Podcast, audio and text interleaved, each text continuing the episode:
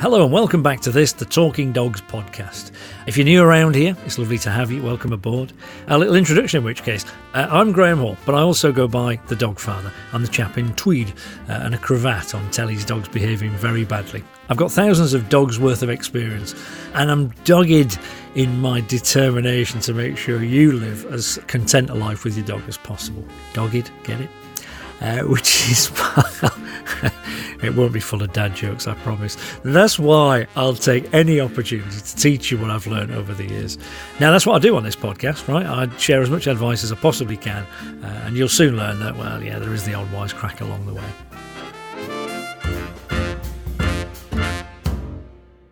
Last week, I talked through some situations where dogs can get a bit overexcited uh, or a bit over aroused. And, and often, the antidote to some of those behaviours is having a dog who knows when it's time to settle down. It's really, really important that dogs have lots of time when they know they'll be uninterrupted and they can have a bit of a rest. I think there's a question that pops up quite a bit, which is, well, how, how long should dogs be sleeping? And I always say this a happy dog who's getting enough exercise will sleep all night and sleep half the day as well. They're not like humans. So I think it's worth remembering that because we tend to sort of rev them up because we think they're bored that's really common when dogs calm down. Often people say, "Yeah, but I, am meant to be entertaining them. I read this book where you know I've got to enrich his life. I've got to do this and that." It's like, do you know what? He's quite happy. You know, he's had a walk, he's had a little play. He was fed earlier, and now he just wants to well have a snooze. And do you know what? That's fine. So you know, sleep all night, sleep half the day. If they're getting enough exercise, well, that's probably a good thing to remember particularly in the case of puppies. There's an awful lot going on in a puppy brain. So they exercise a bit, they're building a body, the brain's sort of processing things while they're asleep. So, you know, they sleep for quite long periods of time. Think of babies, they sleep longer than adult humans, don't they? So, on this subject, Rachel's got in touch with a great question about how to get her dog to settle. Hi, Graham. We have a six month old Staffy Cross called Loki. Crate training was very easy and he settles quickly in the crate, but we think we might have crate trained him too well and we didn't focus on getting him to settle generally in other parts of the house. He will not switch off if he's not in his crate. If he's up, he's up, he's padding around. When we know how important sleep is, so we make sure that he isn't up for any longer than two hours. And we make sure that he's had plenty of exercise. So he has a walk in the morning and walk in the afternoon and we do training and brain activities with him so that when we do try and get him to settle, he he should be tired and able to without hopefully being overtired. Obviously, the crate is not a problem. It's good that he sleeps, but you know, after lockdown, if we want to go on holiday, at the moment, we'd have to take the crate with us, which would be obviously more convenient if we could just go without. We just wanted to know is this something he will grow out of, or is it something we need to keep practicing with the settle training outside the crate? Very good. Now, Rachel, you're clearly one of these people who thinks about things quite a lot. I can tell that. So, part of what I do is sussing out the people as well as the dogs, of course. It's hard when I just get a little voice note like this. But You've clearly put an awful lot of thinking into it, and yet you've called your dog Loki, god of mischief, I believe. Careful what you wish for. So, um, is it possible to over train a dog? Good question, really. They are all great questions that you pose. So let's go through all of this. Yeah, you might have sort of overdone it a wee bit. Now, first things first, um, crates aren't for everyone, but they are usually not a bad bet with a puppy. So, particularly if they were used to one at the breeder, if they came from a breeder, or perhaps in the rescue organisation. It's kind of what they're used to. It's their little den. They feel secure. So when you bring them home, having a crate can be a, a great thing. Now, the only caveat to that is that with some rehome dogs, um, if they've never been used to a crate, you know, going stuffing a dog in there when he's two years old, it just does become a cage, uh, and they'll just drive away and, and hurt the paws and everything to try and burst out. So I've seen both things. So crates can be good or bad depending. But sounds like in your case, yeah, a good thing. He's got used to it. It's his little den. He loves it. So now you've got yourself the opposite problem. Uh, we can transition from having the crate there to just having a bed in place. And then the bed's an easier thing to sling in the car and take on your, your holidays with you. The first thing is I'd look at your crate. So if you're doing something that I'd normally advise make it nice and cozy by having a blanket around it or something like that. The first stage might be that you, you actually take that away. So you can imagine we're, we're now moving towards a feeling where actually there isn't anything around you, it's open but it kind of isn't because the crate's still there, but we've taken the blanket away. Hopefully, he's still settling, so he's getting used to this. Oh, okay, it's a bit more airy, but it's fine. And then we start to leave the door open, you know, so he can come in and go, and that's all fine. And he's still going to that place, but there's a bed. In effect, if you think about it now, the door's open, there's nothing around it, there's a bed, it just happens to be surrounded by a bit of wire mesh, right? And the, the next obvious stage to go is you take it away. So uh, I would literally take it away, put it away somewhere, but have the same bed. All right, everything else steady stays. If it's got a plastic tray in the bottom, you could even leave the plastic tray there for now, so we haven't changed too much, so that he starts to go there. Oh, okay, fine. So the world's changed a wee bit, but it's fine. I've got used to that. And then you can just use the bed. So thoughts allied to that. Sometimes a travel crate isn't a bad thing. I mean, I've, I've seen them used quite effectively. If you go into, a, let's say, a holiday cottage or uh, a hotel that's dog friendly, loads of them around these days, you might feel happier if your dog's in a travel crate. You can get these soft ones made of nylon and whatever they are, and they pack down, you know. So at night, let's say, you could have your dog in there, let's say they're in the room with you, and you just know they're not chewing things or, or whatever. So they can be quite useful. But let's just assume you're going to go down the route of just taking a bed, right? And you're going to send him to bed. So how do you do that? How do you do that go to your bed thing, right? Well, first of all, you need a command. Now, keeping it simple is nice. It could simply be bed, if you like, but one syllable sounds like a lot of other things that we may say. My general rule would be a couple of syllables is good for a command, but I'm going to break that rule in this case because from experience, I've found that what works quite well is go to your bed and it is da da da da. It's that da da da da, and it creates movement. Go to bed. I did once train that with a couple of Labradors in Northamptonshire for a lady who just moved to England from South Africa and spoke Afrikaans. Uh, the Afrikaans command for that, I believe, is op je bed. Right there you go. So, if you're uh, if you're Afrikaans or Dutch, you may well recognise that that's not a very good accent. or if you're a Labrador from South Africa. Anyway, I digress. It doesn't really matter what the command is as long as you stick to one, right? The reason I ended up speaking Afrikaans was I wanted to get the command that was likely to just come out of this lady's mouth just naturally. So, how do you get the dog to do it? Well, before you deploy your special command in whichever language, I'd drop some treats over on the bed there, maybe even crumble one or two up. So um, initially, before you using the command, just take him over there. He goes, "Oh, what do you know?" Right? Because you dropped them there when he wasn't looking. So it's a little bit of a, oh, mm, it's always worth going over here. And then once he's got this idea that, well, you never know, you, you, kind of point him in the general direction of the bed, right? So he's he wants to go, you know, he's like, oh, oh, maybe. And then you let him go. And as he's going there, you say, go to your bed, right? So he makes the connection. Ah, go to your bed. That's the soundtrack I hear when I'm on my way to, oh, and the bed, oh, there's something great in the bed. So by the time you've done that a few times, it's like, go to your bed. He's like, you're dead right, I will. You never know. It's always worth a try. So that's really useful. And then, if you're clever, what you do is once you've really got it bedded in, you could move the bed around a little bit in the kitchen from different places. So wherever the bed is, go to your bed. Yes, you've got it, you've got it. And then you're set for your holiday doesn't matter where that bed is. You say, go to your bed. He's like, oh, I've got to find that cushiony thing.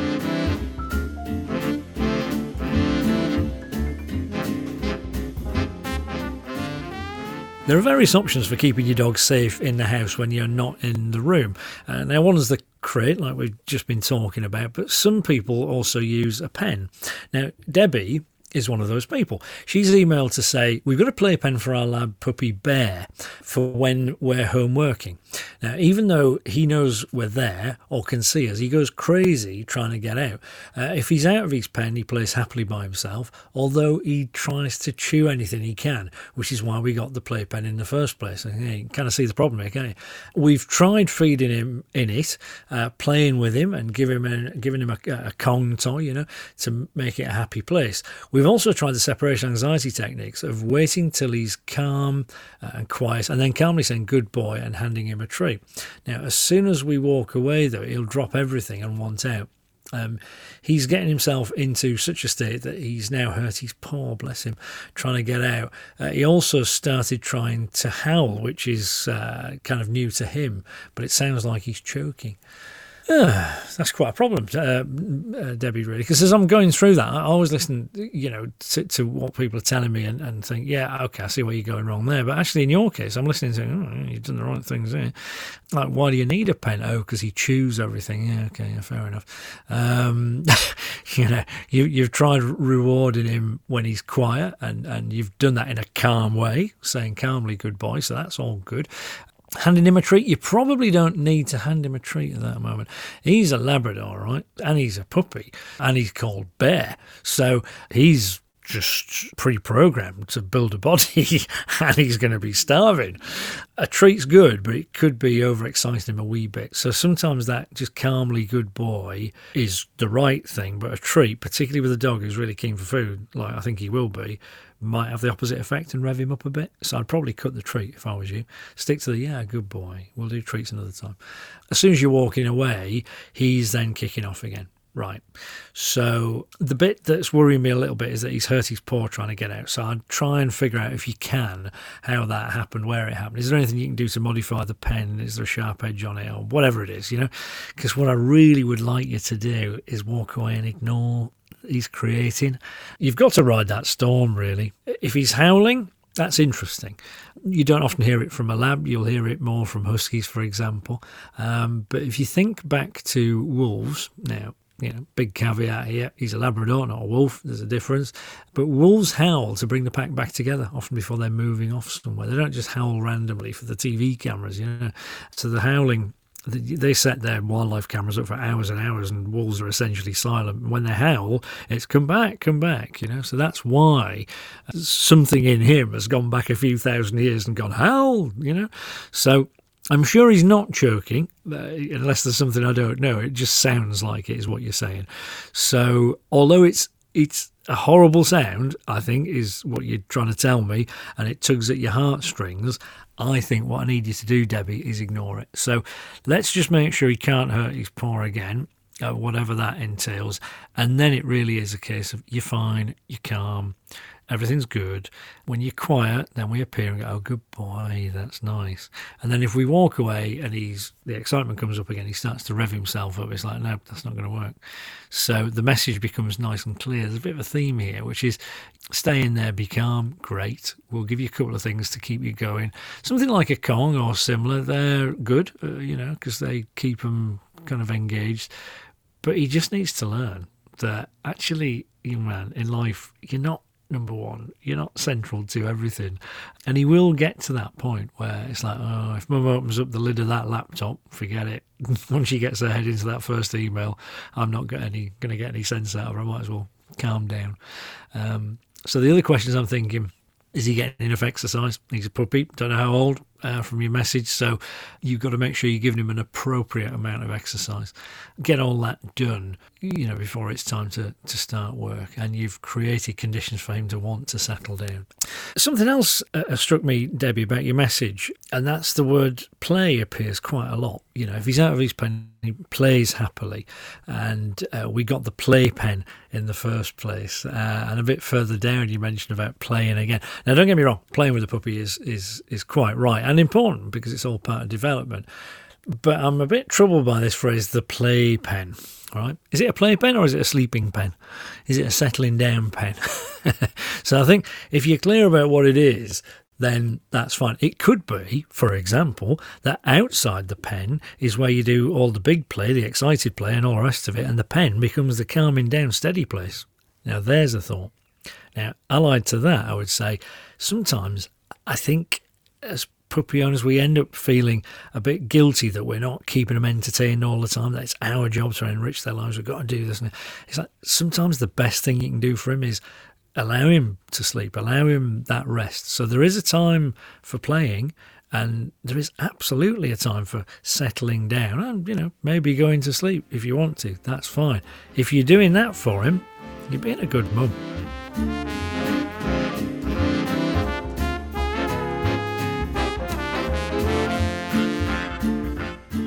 Let's have a quick talk about um, physical and mental exercise stimulation. You can almost overdo it. Um, I mean, certainly you can overdo it with puppies in terms of joints, but that's not really what we're talking about today. I'm thinking in terms of settling this dog down so that he will just switch off and he'll calm down. All dogs need a walk. It's going to vary from breed to breed. Um, and it's not necessarily down to the size. So, uh, an example, you may have heard me say this before. Border collies were born to run around a farm all day long. You know they they're just always on the go both physically and mentally interestingly. So they need lots of that kind of stimulation in order to settle down and be calm. Although even within the breed they vary a lot of course but if you look at dogs that were born to be um, lap dogs, let's say, you know, little companion dogs, Pomeranians, let's say, something like that, you know, that dog's not going to be running around a farm for 12 hours covering miles. So they usually need less exercise. But here's the thing let me give you a real example of when the wrong kind of exercise actually makes things worse. And I had an email from a client I'd seen a couple of years previously. They'd moved house and they now had a really big back garden. So work had changed. They were uh, this was pre-pandemic. They they were leaving for work at the same time every day, so they'd get the dog out in the garden and throw a ball around to try and tire him out. On the face of it, this sounds very efficient, doesn't it? 15, 20 minutes worth of like, yeah, catch a ball, catch a ball, catch a ball, run, run, run, run, run, run, run. Uh, you know, as opposed to, let's say, half an hour's worth of walk around the block. The problem was when they went to work, he was he, he was just wired to the moon, and he would not settle down. And he, you know, they'd got a CCTV camera, a little webcam, and they could see that he was, you know, mooching about, never stopped. And the problem, of course, you've probably gathered what it is from the way I've presented this to you, is that they were revving him up. Instead of walking around the block and going plod, plod, plod, plod, plod, plod, ah, yeah, nice, that was a nice stroll, you know. Well, what do we do when we've had a nice walk? We come back in and I think I just flop down in that, that seat, you know, ideally with a cup of tea. But what was happening here was this little lad was being revved up to the high heavens and then uh, in the kitchen and dushed the door closed and off they went to work and at that point he was he was at the peak of his excitement. So you can overstimulate a dog. If you're using toys to give them something to settle down with, whether you're leaving or not, this is by the way, you want the sort of toy where they the sort of thing that they would gnaw on, uh, that sort of chew, like, oh, oh, oh, oh, oh, oh, as opposed to the sort of toys that they fling around the joint. Well, hey, woo, whoopee doo, you know. All right, calm down now. I can't. I'm off, I'm off my head. It's pretty simple, really. Just think in terms of the excitement level you're after.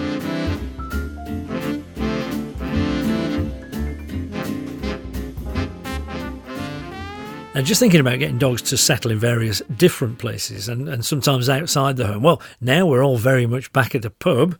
Well, I say everyone, the Temperance Society aren't. They're still in lockdown, of course. Um, you might want to get your dog out with you and settle him underneath the table or, or a restaurant or a cafe or wherever. So the same principles apply. It could be, for example, that as your dog is settling down in the house, once we've done all those things that we talked about in this episode, as he's just sort of going like that, we overlay that with a word, settle. Now, that's one of the things I used to do quite a bit with my dogs. So, settle doesn't mean down, doesn't, you know, it's not one of those sort of obedience commands that you might see across. It's just settle. It's like, oh, yeah, vom, that. But the way, as with any word command, initially you don't say it because you want them to do it because they make the wrong connection. Oh, I'm up in the air and you're shouting settle a lot. Oh, settle must mean up in the air. Do you see the mistake? So what you want to do is they're calming down, settle. Do it at home, no distractions. Settle, settle. It's like, oh yes, settle. All right, okay. It then means what you think it means. That's when you can use it when you're out and about. So go for a walk first. Let's say you were planning on taking your dog out down the calf or the pub or whatever. Go for a decent old walk. Ding, ding, ding, ding, ding. Everything's nice. Nice steady plod. If you're going to do a bit of flinging a ball about and running off lead, do that in the middle of the walk. So towards the end, it's just plod, plod, plod, plod, plod. Sit down at a table, settle. Aye, I think I will. That's what you're after.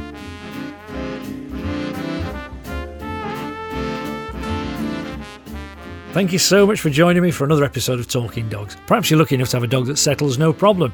Uh, but if it's something else that you're struggling to get to grips with, I want to know more about your dog. That sounded a bit sinister. I want to know about your dog. Um, Well, you know, I like dogs. So anything you want to tell me about your dog, just write in. Send us a voice note, ideally. Talking Dogs at avalonuk.com. And I could be answering your question next week. Well, I'll be back next time with more pearls of wisdom. And uh, in the meantime, make sure you do all the usual good stuff, right? Subscribe to the podcast. Tell your fellow owning friends all about it, please. Look after yourself, your loved ones, and of course, your dogs. Bye for now.